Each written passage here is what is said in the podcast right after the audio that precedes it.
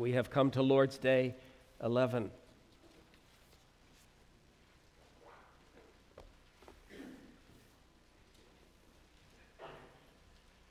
The question is asked in Lord's Day 11 why is the Son of God called Jesus, meaning Savior? Because he saves us from our sins, and because salvation is not to be sought or found in anyone else. Do those who look for their salvation and security in saints, in themselves, or elsewhere really believe in the only Savior, Jesus? No.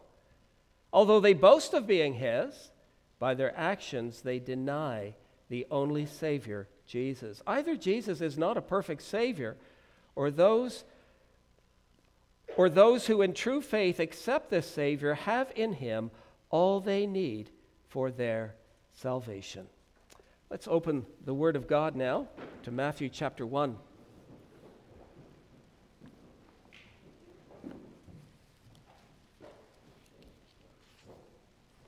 Matthew chapter 1. I trust a familiar chapter to most of you.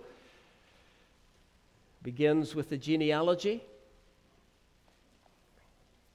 And we're focusing on verse 21 this morning in connection with Lord's Day 11. The book of the genealogy of Jesus Christ, the son of David, the son of Abraham. Abraham begot Isaac, Isaac begot Jacob, and Jacob begot Judah and his brothers. Judah begot Perez and Zerah by Tamar. Perez begot Hezron, and Hezron begot Ram. Ram begot Amminadab. Amminadab begot Nahshon, and Nahshon begot Salmon. Salmon begot Boaz by Rahab.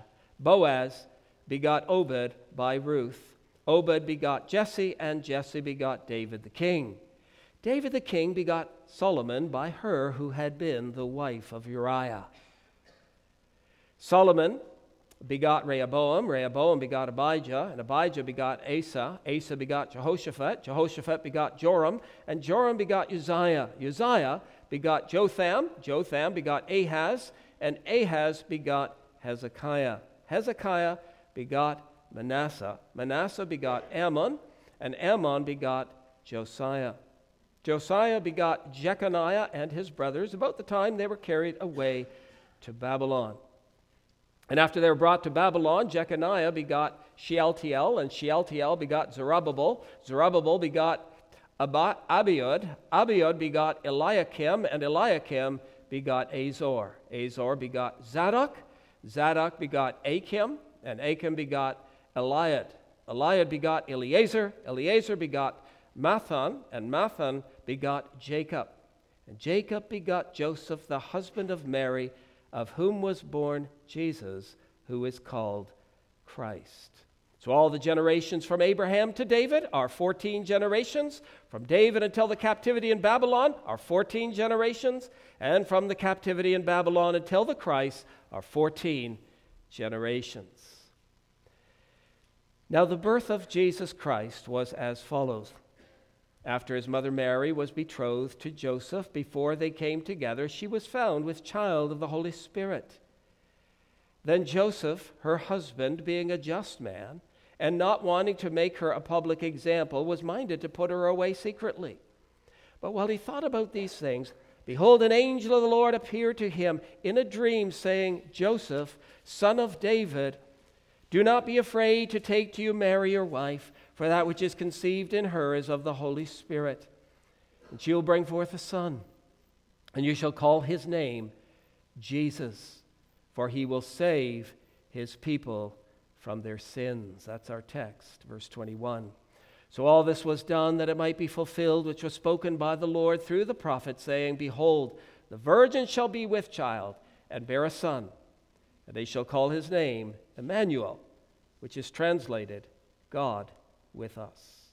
Then Joseph, being aroused from sleep, did as the angel of the Lord commanded him, and took to him his wife, and did not know her till she had brought forth her firstborn son, and he called his name Jesus.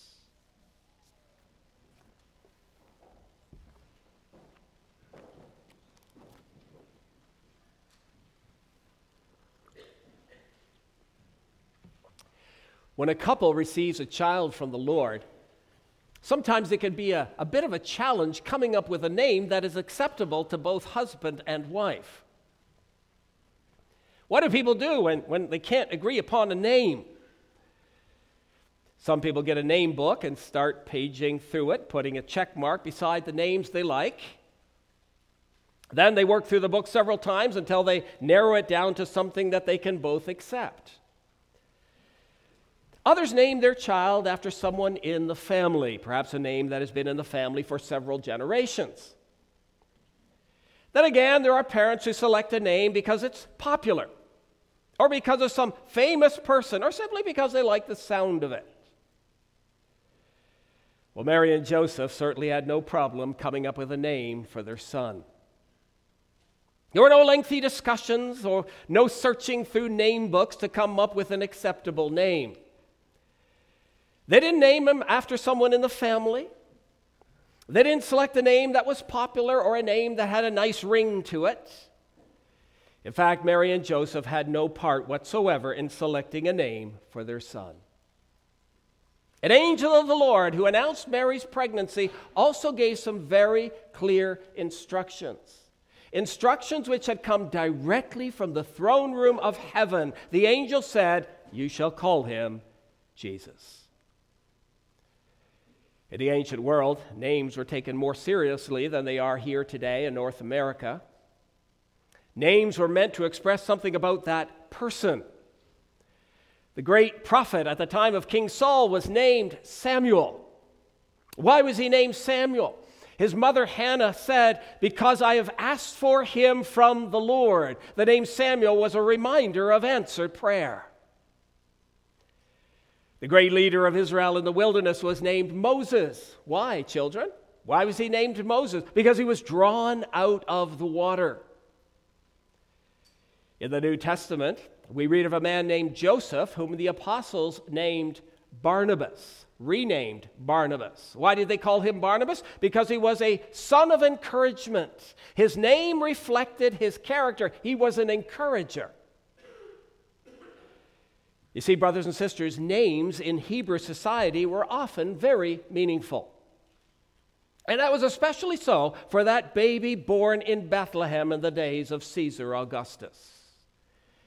The baby had to be called Jesus. Why did he have to be called Jesus? Because he will save his people from their sins. In the short name, Jesus, just five letters, we have a summary of the gospel. Indeed, a summary of the Christian faith. In that name, we have the greatest message in the universe. It is a name that gives comfort for today and hope for the future, comfort in life and in death. The hymn writer said, That name hath brought salvation, that name in life our stay, our peace, our consolation when life shall fade away. Or as another hymn writer puts it, that beautiful name, that beautiful name from sin has power to free us. That beautiful name, that wonderful name, that matchless name is Jesus. Today, we want to ponder this matchless name. A name that recalls our depravity, number one. A name that reveals our deliverance, number two. And briefly, a name that requires our devotion, number three. What an amazing experience it must have been for both Mary and Joseph to see an angel and to hear him speak. There are five appearances of an angel associated with the birth of Jesus. First, the appearance of the angel Gabriel to Zechariah while he was ministering in the temple. Gabriel announced the coming of the forerunner of the Messiah, John the Baptist.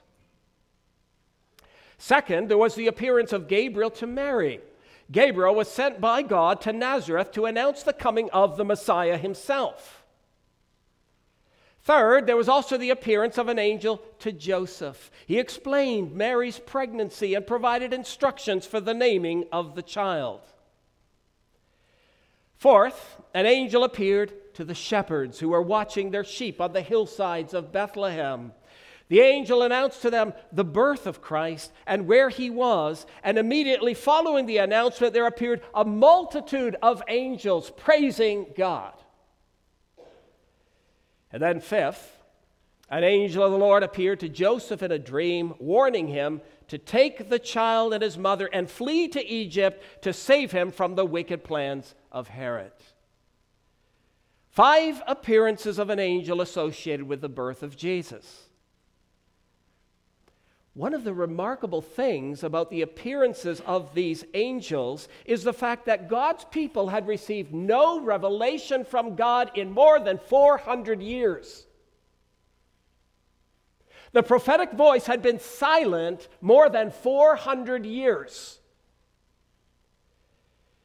In the history of Israel, there had been many revelations from the Lord. God spoke to his people and made promises and reminded his people of those promises through prophets, priests, kings, visions, angels, miracles, and so on. But at the time of Joseph and Mary, all revelation had ceased for more than 400 years. The Old Testament ends with a prophecy of Malachi, and since the conclusion of Malachi's prophetic task, no one had been raised up with a message from God. 400 years of silence. For the faithful in Israel, it must have seemed as though God had forgotten his covenant promises, he had forgotten his covenant people. Why was he silent? Why was there no revelation, no prophetic voice? But then, after 400 years, God once again spoke to his people. Five appearances of an angel with all, all having the same message the Messiah is here. The Messiah is here. We can't imagine how Joseph and Mary felt when they heard the heavenly messenger who came and broke the silence with his extraordinary message. You will be the parents of the Messiah. Mary, you will be the mother of the Christ. Joseph, you will be his legal father. You shall call his name Jesus, for he will save his people from their sins. Now, brothers and sisters, as Joseph and Mary on separate occasions received the instruction to call their son Jesus, they were immediately reminded, weren't they, of the depravity of the human race?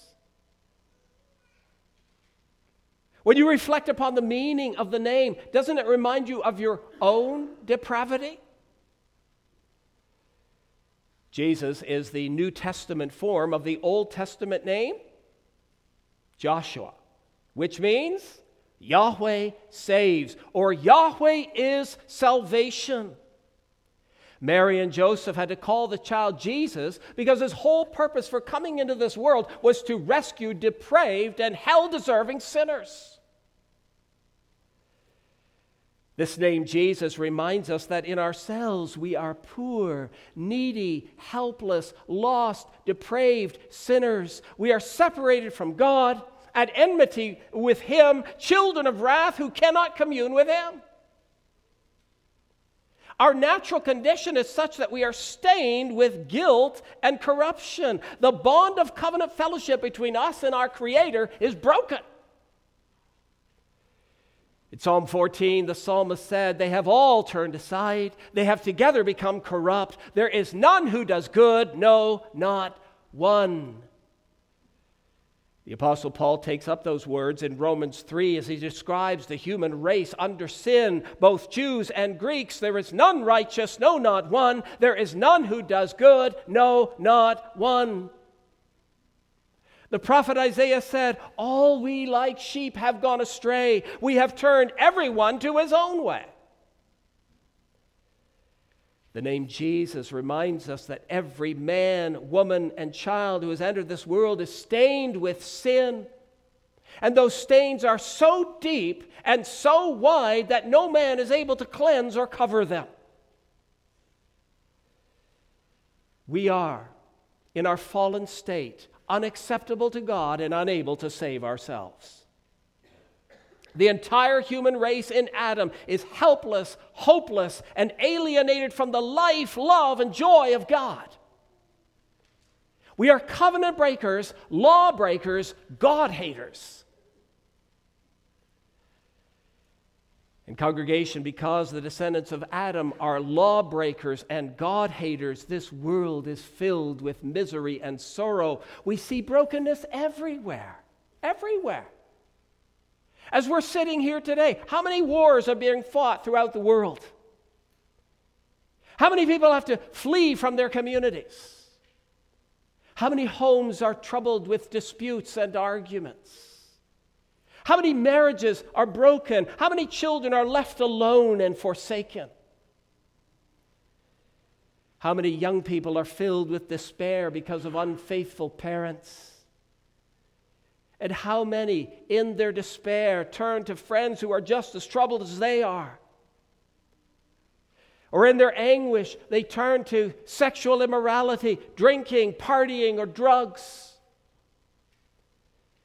The use of various drugs on college campuses is alarming. Many college students are exper- experimenting with dangerous and psychologically addicting drugs. Many young people are trying it out because it makes them feel happy, peaceful, pain free, and energized. But thousands each year end up in emergency rooms. Dehydration, Organ and brain damage, even death has been the result. Many are using it because it helps to eliminate personal pain and suffering, an easy escape. It makes them feel good. Brothers and sisters, this world is filled with pain and suffering because the descendants of Adam, all of us, are by nature lawbreakers and God haters.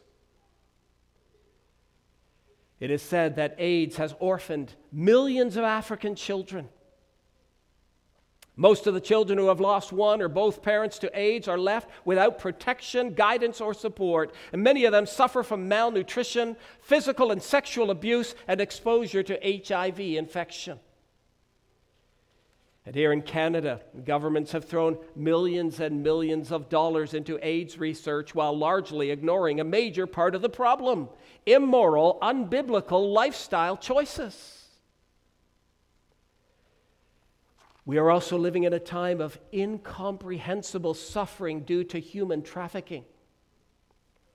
It is estimated that it is now a multi billion dollar industry. I read the other day that there are more people trapped in slavery today than at any other point in human history. It occurs in virtually every country of the world forced labor, commercial sex trade, and forced marriages. There are currently some 50 million people who live in modern slavery, and about a quarter of all victims are children. Congregation, it is in the midst of all this brokenness, pain, suffering, disease, exploitation, and hatred that this name, Jesus, shines brightly. The name not only recalls our depravity, but it also reveals our deliverance. It reveals our deliverance. You shall call his name Jesus for he will save his people from their sins. The angel told Mary and Joseph that this child was coming into the world on a rescue mission. He is the one, the only one who can save lawbreakers and God haters. He can deliver us from sin and the miserable consequences of sin. He is the second Adam who brings life to those who are dead cleansing for those who are stained and filthy, and reconciliation with the majestic, holy Lord of the universe. Throughout the centuries, people have tried to improve the condition of the human race through man centered philosophy, science, education, humanitarian efforts, communism, and religions of every kind. People have tried to find answers and solutions to the problems that plague the human race. Many volumes have been written by philosophers and religious leaders trying to provide some kind of system to improve the human condition. And to be sure, there are those who have made some positive contributions to alleviate human suffering in various ways. But, congregation, the only true, lasting, and satisfying answer is found in the name Jesus. God sent his only begotten Son into the world to do what no one else could do. When Joseph and Mary called their son Jesus in obedience to the command of the angel, they were uttering a prophecy. The name Jesus was prophecy, it proclaimed the mission of this child. You might say that by naming their son, they were prophets proclaiming a message from heaven. This is the hope of Israel, the Savior, Son of God. He shall save his people from their sins.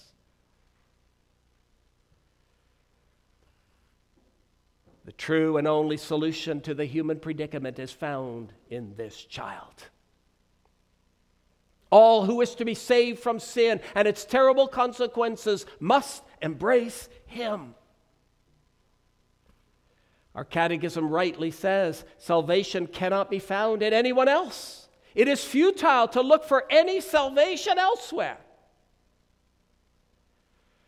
You can't find salvation in humanistic philosophy, science, education, humanitarian deeds, or any humanly invented ism. Neither can you found, find salvation in formalistic or false Christianity. Salvation is found in Jesus alone. An English preacher of the 1800s made this pointed remark. Listen. There are two ways by which a man may lose his own soul. He may lose his soul by living and dying like a beast, prayerless, godless, graceless, faithless. This is a sure way to hell. Mind that you do not walk in it. He may also lose his soul by taking up some kind of religion. He may live and die contenting himself with false Christianity and resting on a baseless hope. This is the commonest way to hell there is. He goes on.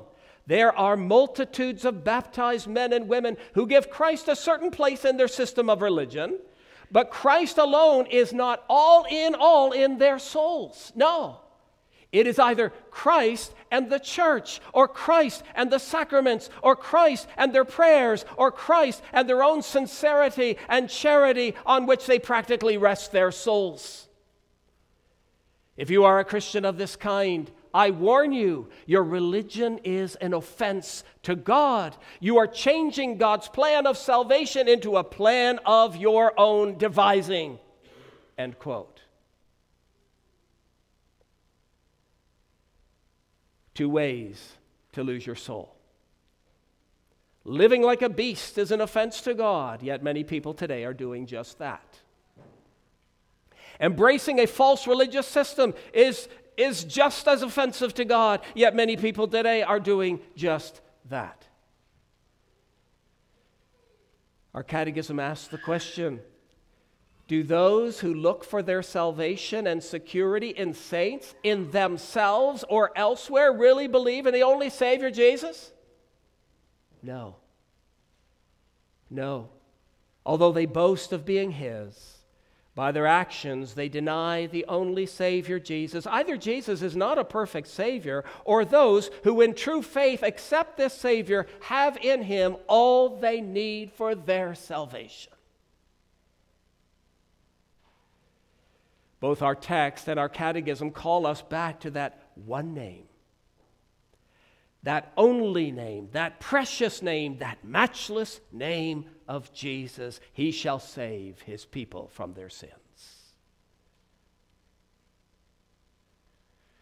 Brothers and sisters, how was that prophecy fulfilled? How did Jesus save his people from their sins? Surely it was no easy task to save law breaking God haters.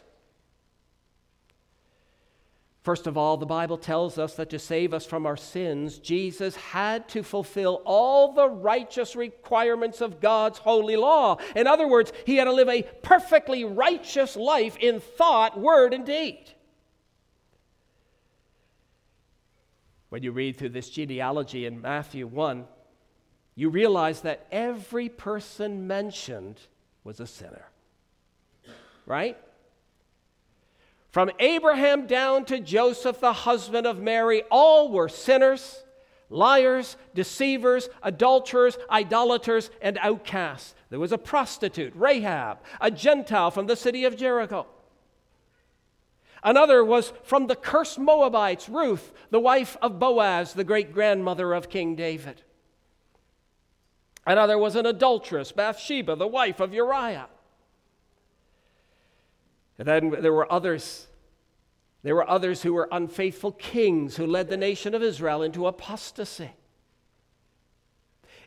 If you took the most godly, most righteous, most faithful person on this genealogy, he or she would still be a sinner. Not even one of them was able to fulfill all the righteous requirements of God's law. Not even one was remotely close to being perfectly righteous in thought, word, and deed. The genealogy is a compelling reminder that all people are defiled and unclean. But at the end of all those names, there's that one name the name of Jesus. In him was no sin, deceit, rebellion, or departure from the will of God. To save us from our sins, Jesus had to be the lamb without blemish, sinless. He had to fulfill the law of God perfectly to secure the merit necessary for you to be accepted by God. He lived the perfect life of obedience that you could never live, so that He can provide you with a righteousness you could never achieve. Through faith in Him, his righteousness is transferred to your account so that you are no longer a lawbreaker in God's sight. You are now clothed in His perfection. The Father looks at you, and instead of seeing a law breaking God hater, He sees His own Son, the Son in whom He is well pleased. How did Jesus save His people from their sins? By living an impeccably righteous life. He committed himself to doing the will of his Father, the Lamb without blemish. Second of all, how did Jesus save his people from their sins? This spotless, perfect, unblemished lamb would be offered on the altar. And all the sins of his people were transferred to his account at the cross. He was the acceptable sacrifice for our sins, our substitute, who received the punishment due for your sins. He died, the perfect for the imperfect, the sinless for the sinful. He paid the penalty for you, which meant that he had to undergo both temporal and eternal death. He had to pay a tremendous price suffering the wrath of God to rescue you from everlasting fury. Sir Howard Douglas was regarded as a great soldier, sailor, and leader. He was eventually sent from Britain to Canada as a lieutenant governor of New Brunswick, an important position at that time. During his time as lieutenant governor, New Brunswick suffered one of the most terrible natural calamities in our nation's history the Great Miramichi Fire of 1825. For more than two months, no rain fell over most of New Brunswick. The province sweltered under a hot sun. Fire broke out and driven by strong wind, it, it, it, advanced very quickly. A wall of flame, 25 miles wide, took only nine hours to travel 85 miles. The fire destroyed everything in its path, killing animals and people and leveling homes and farms. About 6,000 square miles were destroyed. Sir Howard himself personally oversaw the rescue efforts. And while traveling on horseback through charred and smoldering remains, he came to a place that was strewn with black heaps, which proved to be the ashes of men and women. One of those heaps was the remains of a woman who had laid herself down in a last desperate attempt to cover up and save the infant she was carrying. By a miracle, though the mother was dead, the child was taken alive from beneath her. Douglas described it as the sublimest instance of maternal devotion ever recorded. The sublimest instance of maternal devotion ever recorded. He was greatly impressed by the mother's commitment to saving her infant. The fire fell on her, and the child was saved. Children, that mother took the flames and saved her infant from certain death. Her motherly love was truly commendable. But consider what Jesus has done for you. The fire of God's eternal wrath has fallen upon him at the cross. He bore the flames of God's indignation against sinners so that you may have life. He has shielded you from the fire. How did Jesus save his people from their sins? Our catechism says, by suffering unspeakable anguish, pain, and terror of soul on the cross. By enduring hellish agony, he delivered his people from the anguish and torment of hell. He bore that anguish and torment in our place. Joseph and Mary probably didn't fully realize it at the time. But when they called their son Jesus, they were uttering a prophetic word. The infant in Mary's womb, the infant born in Bethlehem, was the one who would shield them from the fires of hell, the fires of the fullness of divine anger, the righteous, ever burning wrath of God. Joseph and Mary needed that Savior and deliverer. Every man and woman listed in the genealogy of Matthew 1 needed that Savior and deliverer. And brothers and sisters, children, young people, you need that Savior and deliverer.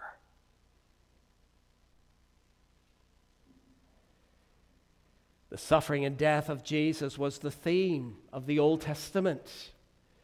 Starting with Genesis 3:15, the Old Testament is filled with prophecies concerning his suffering and death. All the Old Testament sacrifices spoke of it. The angel's words to Joseph signaled the fulfillment of all the ancient prophecies. The words were simple, yet they should fill us with wonder. You shall call his name Jesus, for he will save his people from their sins. Dear friends, are you? Are you looking away from yourself to Him who is the only and all sufficient Savior? Are you trusting in the atoning work of Jesus alone? Have you turned penitently and believingly to Him? In His love and mercy, He said, Father, I will cover them and endure their punishment. I will bear their hell, their eternal suffering. Let the fire pass over me.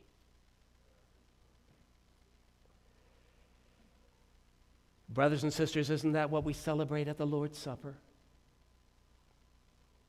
For the sake of the suffering and death of Jesus, all our sins are now forgiven in Him, and we are clothed with the perfect righteousness of the Son of God.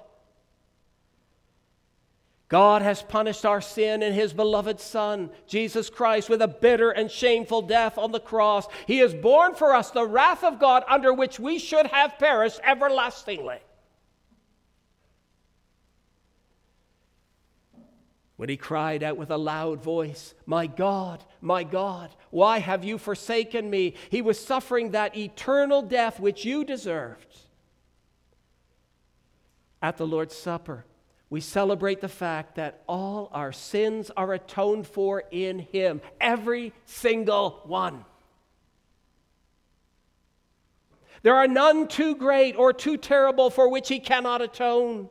He saves us from every sin that we have ever committed or will commit. What great comfort there is for the believer in that name, Jesus. He saves us from the guilt of sin, from the power of sin, and from the presence of sin when He takes us out of this world to be with Him. And He saves us from the consequences of sin when all the brokenness of this life will be healed in the life to come. If there's anyone here this morning, if there's anyone here this morning who has not found refuge in the name of Jesus, I say to you, do not delay another moment. If the Lord Jesus has not covered and shielded you from the fire of God's wrath, then you will face that unending fire yourself because of your sin. The time is short. Do not delay. Don't put it off. Cast yourself under the protective covering of Jesus, and you will be safe forever. He is a loving, perfect, complete Savior, the only Savior. His name is Jesus. Yahweh is salvation.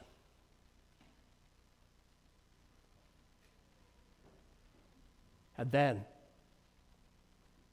having found deliverance in that precious name, we must go on to a life of wholehearted devotion. It's a name that requires our devotion.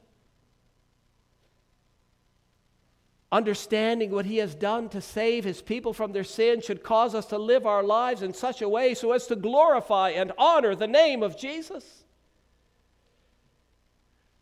If he has saved you, then you have a responsibility to flee from sin, to depart from iniquity, and to live according to his will. If you've been shielded from the fire of God's eternal wrath, then you should be wholeheartedly willing and ready to live for him.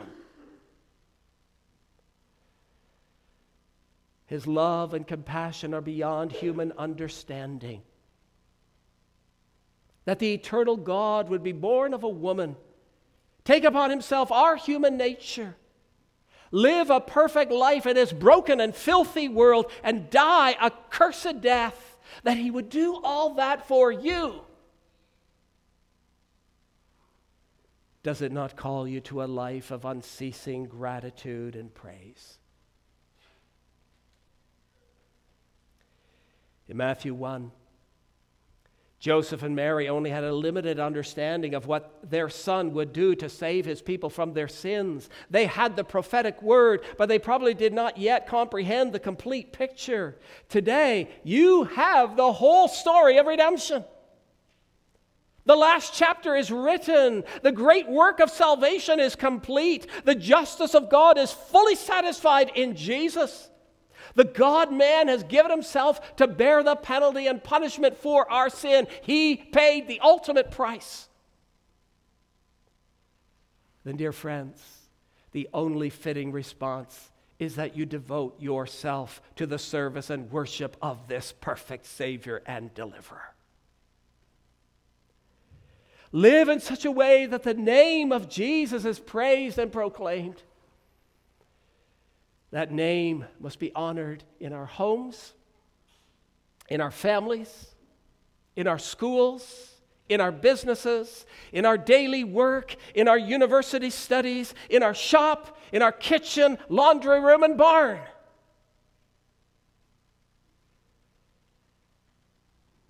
Last week I was in a hardware store and I asked the employee, an elderly man, about the price of an item which was posted in a rather confusing manner. He looked at it for a moment and, not being able to figure it out, he proceeded to gruffly take Jesus' name in vain.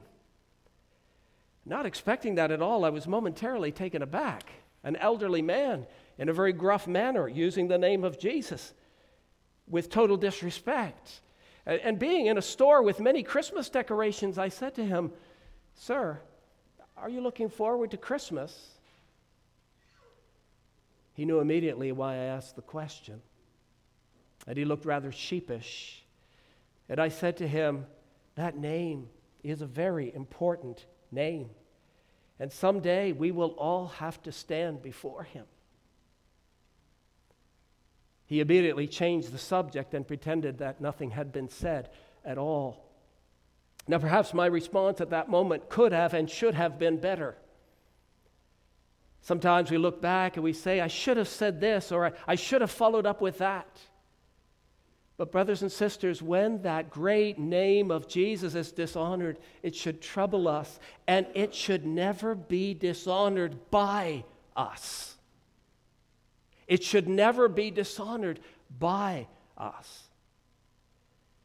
The eternal Son of God became a man to accomplish our salvation. And all who are the recipients of his saving grace are to show forth the glory of his name. And so I ask you do you love the name of Jesus?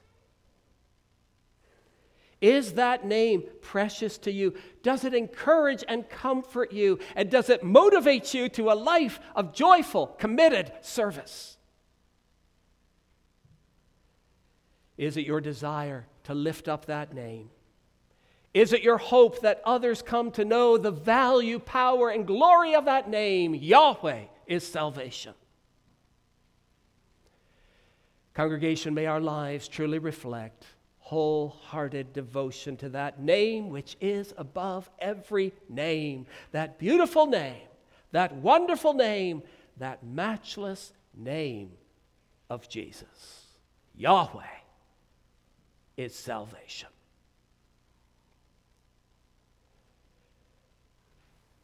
Let us pray.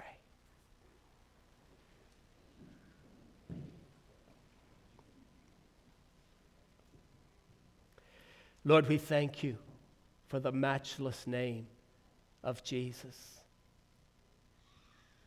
Forgive us when we do not cherish that name as we ought. When we do not lift up that name. Forgive us when we are negligent. And when we go on with the uh, daily affairs of life without reflecting on the privilege that is ours in knowing that in Jesus our sins are taken away.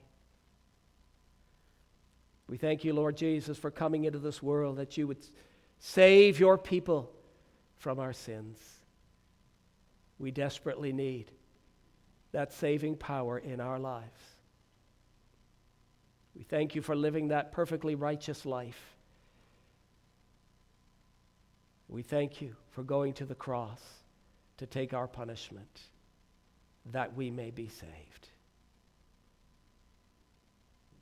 We pray that each one here, knowing all that has been accomplished, knowing that we have been shielded from the fire of divine wrath by Jesus Christ, knowing all these wonderful truths, may we truly devote our lives to Him.